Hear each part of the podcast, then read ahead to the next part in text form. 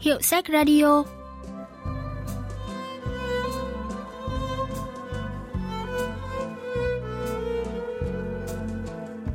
Thanh Tâm xin chào quý vị và các bạn. Mời quý vị và các bạn lắng nghe Hiệu sách Radio, chương trình giới thiệu những tác phẩm văn học đặc sắc và tiêu biểu nhất ở Hàn Quốc qua góc nhìn của các nhà phê bình văn học.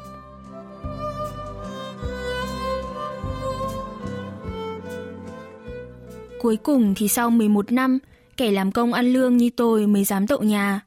Công cuộc tậu nhà thật khó diễn tả thành lời.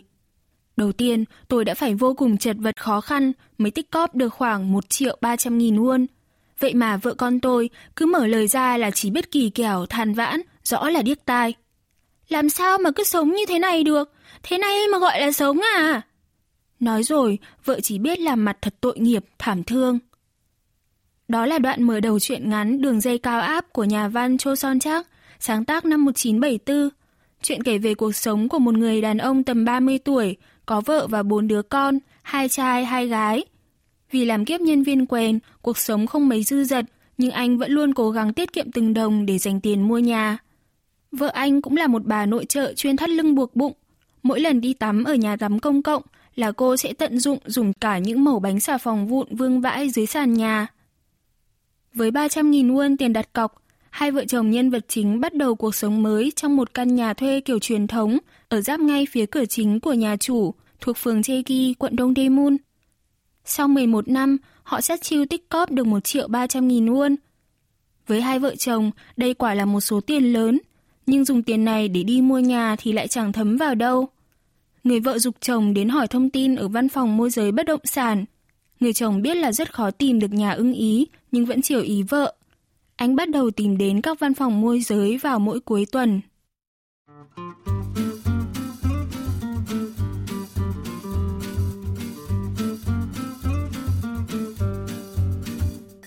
Vì nơi làm việc ở gần quận Thung Tê Mun, nên tôi bắt đầu đi dọc các văn phòng nằm phía rìa khu vực này và có tuyến xe buýt đi qua. Đầu tiên là phường Imun, phường Sóc Quan, Trung Hoa, Mangu, rồi cả phường Kui, Chono. Thật đúng là hành trình của một con chó đánh hơi mà. Tôi tính toán thời gian đi xe buýt và còn ra tận những vùng ngoại ô như ấp Kumun hay thành phố Song Nam. Cứ mỗi khi trở về là chân tôi mỏi rã rời như bị đeo sắt vậy. Hôm nay anh đi xem thế nào? Nhà ra sao? Bao tiền? Tôi kể cho vợ về khu vực vừa đến, vẽ ra bản đồ miêu tả cấu trúc, diện tích và cả giá cả căn nhà. Ừm, chỗ này không được rồi.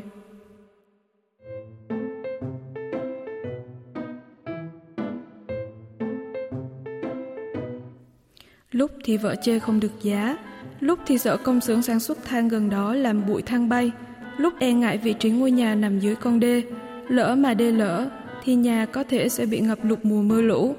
Có khi vợ lại chê nhà xây âu đảng, nhỡ hỏng hệ thống sàn sưởi hay nhiều nấm mốc. Nhà nằm cạnh đường tàu ồn ào, nhà bị khuất sau nhà hàng xóm hai tầng, nhà hướng bắc, nhà nằm ngoài ngõ cụt. Nói chung là nhà nào cũng có điểm chưa vừa ý khiến vợ lắc đầu. Tiền thì thiếu nhưng lại muốn tạo một căn nhà ưng ý. Đâu chỉ riêng vợ, cả tôi cũng muốn thế lắm chứ. Vậy nên sau khi bàn bạc một hồi thì tôi cũng tìm ra đủ những cái dở của ngôi nhà vừa xem để chê. Cái nhà đó cũng được, nhưng ngõ vào hẹp quá, đến xe kéo cũng chẳng đi qua được. Ừm, cái nhà này cũng không được rồi. Nhà phê bình văn học Tròn So Young phân tích về nỗi khổ tìm mua nhà của vợ chồng nhân vật chính. 사실 한국 전쟁 이후부터 이 주택 부족의 문제가 심각했습니다. Sau chiến tranh Triều Tiên năm 1950, năm 1953, Hàn Quốc lâm vào tình cảnh thiếu nhà ở trầm trọng, đặc biệt là trong quá trình công nghiệp hóa, đô thị hóa những năm 1970.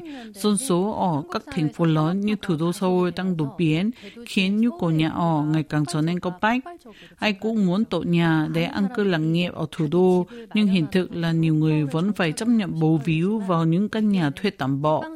Có thể nói, tâm lý vừa khắc khao vừa bất an về vấn đề nhà ở được phản ánh qua câu chuyện tìm nhà của vợ chồng nhân vật chính cũng là một trong những vấn đề nổi cộng của người dân Hàn Quốc trong thập niên 60, 70. Vào mùa thu năm đó, Sau 3 tháng tham khảo thông tin ở các văn phòng bất động sản, nhân vật chính phát hiện ra nhiều thông tin mới. Anh có thể vay thêm 900.000 won ở ngân hàng và nếu cho thuê một gian phòng rồi lấy tiền đặt cọc với giá 200.000 won, thì tổng cộng anh có thể mua nhà giá 2 triệu 450.000 won với 1 triệu 300.000 won. Bằng đấy cũng đủ mua một căn nhà rồi. Cuối cùng, anh tìm được một căn nhà nằm trong khu quy hoạch mới ở phường Trung Cốc. Ngôi nhà này có ngõ vào rất rộng, không chỉ taxi mà xe tải cũng có thể đỗ ngay trước cửa. Nhà lại có hướng nam, gần chợ, trường học, bệnh viện và hiệu thuốc. Đây cũng là một ngôi nhà lý tưởng.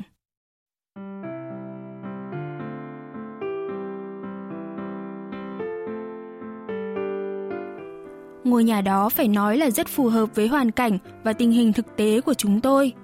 Diện tích nền là 112 m2, diện tích sàn là 62 m2. Nhà được thiết kế theo kiểu có mái hiên ở chính giữa, nối vòng quanh các gian phòng. Trong đó có một gian có bếp riêng, rất thích hợp để cho thuê. Bếp là bếp kiểu truyền thống ngày xưa, có thể dùng than tổ ong để nấu nướng và sưởi ấm. Điều may mắn hơn cả là ngôi nhà này nằm trong diện được ngân hàng hỗ trợ cho vay 900.000 won. Ông chủ trung tâm môi giới một mực khẳng định là giá ngôi nhà này không hề đắt nếu so với mặt bằng những ngôi nhà xung quanh đó. Nói thì vậy thôi, nhưng tôi vẫn cảm thấy ông chủ trung tâm môi giới đang cố tình giấu giếm cái gì đó. Ông ta không dám nhìn trực diện vào mắt tôi. Rõ ràng là có điều gì chưa nói hết. Vợ nhân vật chính vô cùng hào hứng sau khi nghe kể về ngôi nhà mới và đòi anh dẫn cả nhà đi xem vào ngày hôm sau. Thậm chí cô còn vạch ra kế hoạch sẽ dẫn lũ trẻ đi chơi công viên thiếu nhi gần đó.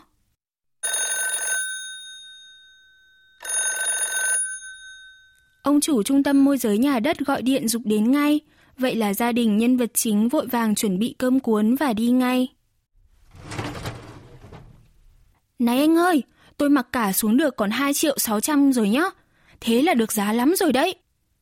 Mặc dù vẫn còn thiếu tiền, nhưng gia đình nhân vật chính vẫn quyết định đến xem nhà. Họ đi vào ngõ và nhìn thấy ngôi nhà phía trước.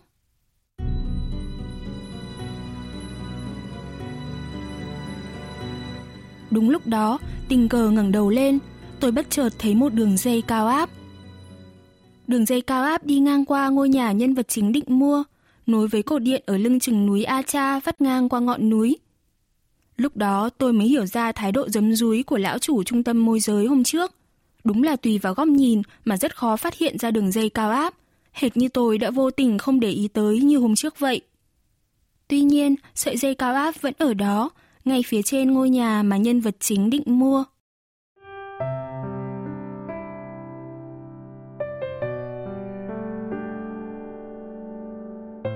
Có vẻ vợ tôi không nhìn thấy cái dây điện này, còn tôi thì cũng không dám nói ngay với vợ. Cô ấy đang vô tư nói liến thoáng và nhìn lũ trẻ bằng đôi mắt ngập tràn hạnh phúc. Khi bước vào trong sân ngôi nhà, tôi ngẩng đầu nhìn khoảng trời nhỏ bé bằng lòng bàn tay.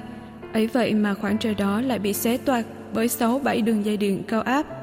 Tôi ủ rũ, nhưng vợ và các con lại tuyệt nhiên không hề phát hiện thấy biểu hiện hay hành động lạ lùng nào của tôi. Họ đang mãi nghe theo lời giới thiệu của lão chủ trung tâm môi giới, bước lên thềm đá, qua mái hiên và đi xem từng phòng. Đứa con trai lớn kêu Út xem căn phòng ở phía sau hành lang rồi quay lại phía tôi nói lớn. Ba ơi, ba cho con căn phòng này làm phòng học nhé. Vợ tôi thì sụp sạo mọi ngóc ngách của căn nhà như bắt cháy vậy. Thế rồi cô bắt đầu tính toán sao cho vừa vặn với hoàn cảnh hiện tại của chúng tôi. Nhà này có bốn gian, vậy thì mình cho thuê gian đối diện và gian cạnh cửa chính là đủ tiền rồi. Hình như nhà này họ cũng đang cho thuê như vậy đấy. Đúng rồi đấy, cho thuê hai gian thì cũng phải thu được 400.000 won nữa. Người đang ở đây đang đặt cọc 400.000 won đấy. Vợ tôi gật gù với lời khuyên của lão chủ trung tâm môi giới rồi hất cầm sang nói với tôi. Nhà mình thì chắc phải chịu bất tiện một chút mình nhỉ. Nào, chúng ta cùng quay trở về văn phòng thôi. Cho đến khi ra khỏi ngôi nhà đó, nhân vật chính vẫn ngước nhìn lên sợi dây cao áp. Sau khi vợ và các con đi công viên, anh phàn nàn về ông chủ trung tâm môi giới. Đường dây cao áp nó chạy ngay trên nóc nhà đấy. Ông chủ trung tâm môi giới thoáng chút giật mình, nhưng rồi lại bắt đầu hỏi anh dồn dập. Ờ, nhưng mà dây cao áp thì sao chứ? Anh định nói là tôi đang lừa anh hả? Người phương Tây ấy, họ còn cố tình tìm nhà cạnh dây cao áp để mua vì muốn tránh xét đấy. Đường dây cao áp thì phải đặt trên đầu người là đúng rồi, có gì sai à? Với khoản tiền khiêm tốn như thế thì anh không tìm được ngôi nhà nào tốt hơn đâu. Lời nói của ông chủ trung tâm môi giới khiến nhân vật chính chạnh lòng buồn bã.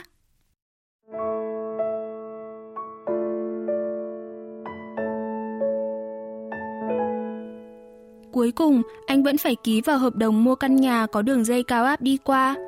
Vợ anh đã vội khoe với các bà, các cô trong xóm sẽ chuyển đến nhà mới và chủ nhà cũng đã tìm người thuê khác. Anh vẫn ấm ức trước lời nói có phần khinh thường của ông chủ trung tâm môi giới, nhưng cũng không còn giải pháp nào khác. Sau khi ký hợp đồng, tôi bắt đầu thay đổi suy nghĩ. Có biết bao người vẫn đang phải chui rúc trong những căn nhà đi thuê còn tồi tệ hơn thế. Tuy có đường dây cao áp chạy phía trên, nhưng ít nhất nó không bị ngập sàn mỗi khi mưa xuống, không phải thở hồng hộc leo dốc như mấy khu làng ổ chuột, hay ít nhất cũng không ở cạnh mấy khu nghĩa trang u ám. Rõ ràng là có đầy dây cao áp chạy đi qua, nhưng cũng đâu có sao. Thế đấy, tôi đã tập suy nghĩ theo hướng tích cực và dần bị ông chủ trung tâm môi giới thuyết phục. Vợ chồng anh cho thuê hai gian nhà để bù vào chỗ tiền thiếu và bắt đầu làm quen với cuộc sống ở ngôi nhà mới. Vợ anh sung sướng hưởng thụ những đặc quyền của một bà chủ và cậu cả Kiok cũng có phòng họp riêng. Lũ trẻ quây quần nằm sấp dưới mái hiên làm bài tập. Không biết vợ và các con anh có nhận ra sự tồn tại của đường dây cao áp hay không, nhưng mọi thứ dường như rất ổn.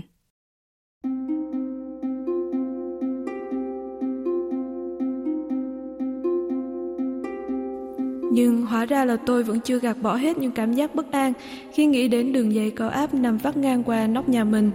Khi nằm xuống tôi lại nhìn trần nhà, mắt tôi lại nhìn thấu trần nhà, xuyên qua mái ngói, nóc nhà và thấy được những đường dây cao áp ngổn ngang trên đầu mình. Mắt tôi cứ lần theo đường dây, thấy cả cột điện ở sườn núi Atta, thấy những cột điện đi qua, thấy cả nhà máy phát điện với những dải nước xả dữ dội và trạm biến áp có những đường dây to, dài đang quyện vào nhau. Những hình ảnh này cứ ẩn hiện liên tục rồi như được phóng to lên, khiến giác mạc tôi quay cuồng, điên đảo. Tôi còn nghe cả tiếng nước chảy rất to.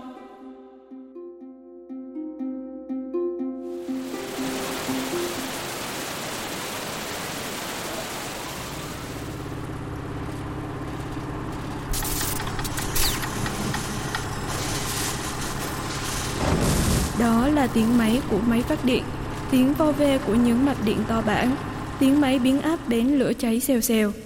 Tất cả những âm thanh này như đang cùng đồng thanh đập vào tai tôi, cùng với chuỗi hình ảnh rối ren, lộn xộn ập về, khiến tôi có cảm giác như đang bị bóng đè.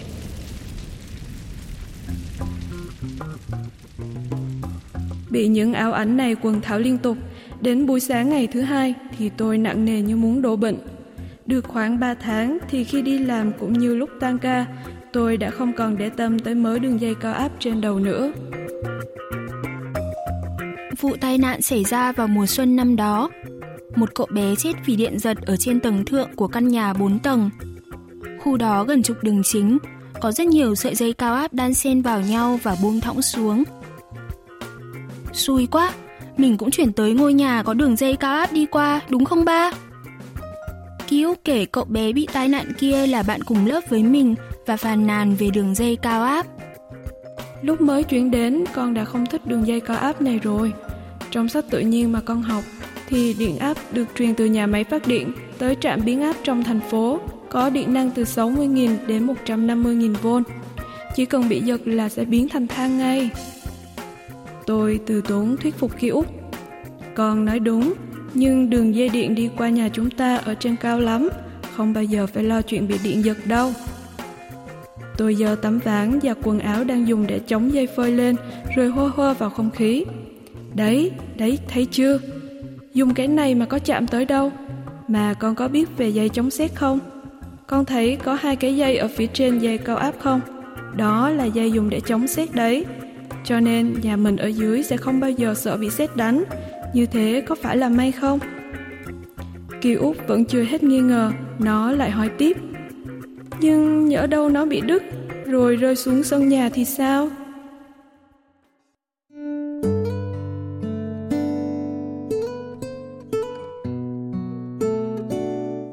Đêm hôm đó, vợ nhẹ nhàng nói với tôi Anh vốn là người cẩn thận, mà sao lại không nhìn thấy đường dây co ấp đó? Tôi không nói gì. Ký Úc nó còn nói là đã để ý thấy đường dây co áp đó từ hôm chuyển nhà đến, mà nó cố tình không nói đấy. Em cũng vậy. Em sợ anh và các con lo nên cũng ngó lơ. Em cũng lấn cấn mãi, nhưng đã ký hợp đồng mua nhà rồi nên em cũng đành cho qua. Vậy là tôi cứ ngỡ vợ con mình vô tư, hạnh phúc, trong khi chẳng ai được thanh thản vì cả dây co áp kia cả. Thật là đau lòng quá mà. Nhà phê bình văn học Tròn Soyoung bàn về tâm lý các thành viên gia đình của nhân vật chính. 굉장히 슬프고 안타까운 장면인데 주인공 가족에게 Đọc đến đây, ta thấy thật ái ngại tội nghiệp cho gia đình nhân vật chính. Cô đã ước ao khao khát có một ngôi nhà thực sự, tới mức tất cả đều nhắm mắt lắng ngơ trước sự tồn tại của từng dây biến ác kia. Cô bé con nhân vật chính đã sống biết phải giữ ý với những người đến thuê nhà, đã sống thấu hiểu cuộc sống phải thắt lưng buộc bụng của ba mẹ đời cực nhộn vất vả đến mức nào, nên không dám tiết lộ sự lo lắng, sợ hãi. Nỗi lo công áo cầu tiền cuối cùng đã chiến thắng cả nỗi sợ từng giây cao áp và khiến gia đình nhân vật chính đều giấu nhẹ những dự cảm không hay khi nghĩ đến sự tồn tại của những chiếc dây điện này. 그의 가족은 고압선을 염려하면서도 서로에게 그 내색을 결국 하지 못했습니다. Sáng hôm sau là ngày Chủ nhật. Sau khi ăn sáng xong, nhân vật chính lẳng lặng đến trung tâm môi giới nhà đất. Ông chủ trung tâm môi giới nhà đất đang chơi bài tam cúc.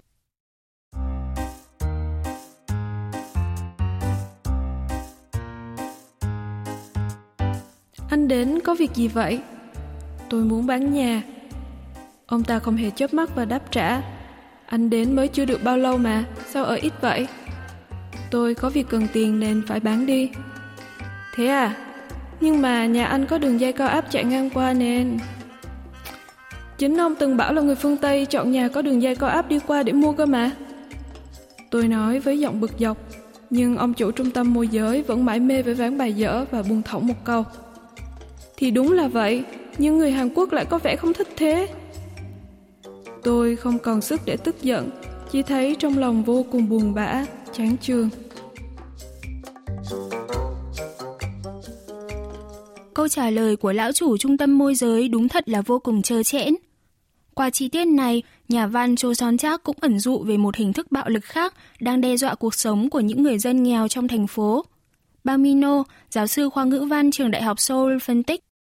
조선작이라는 작가는 가난한 사람들의 삶을 애환을 Nhà văn Cho Son Chak đã khắc họa rất thật về cuộc sống đầy bấp bênh, chơ vơ của những người dân nghèo. Đường dây cao áp cũng là hình ảnh ẩn dụ cho những mối bất an, nguy hiểm luôn đè nặng những thân phận đáng thương ấy. Cho dù lúc nào cũng khát khao và cố gắng chắt bóp từng đồng để kiếm cho mình một chỗ nương thân, nhưng thực ra cuộc sống của họ luôn bị đặt trên bờ vực, giống như luôn phải cảnh giác và đề phòng những đường dây cao thế to bàn đặt ngay phía trên đầu. 드리워진 어떤 위태로움을 상징하는 장치다 라고 할 수 있습니다.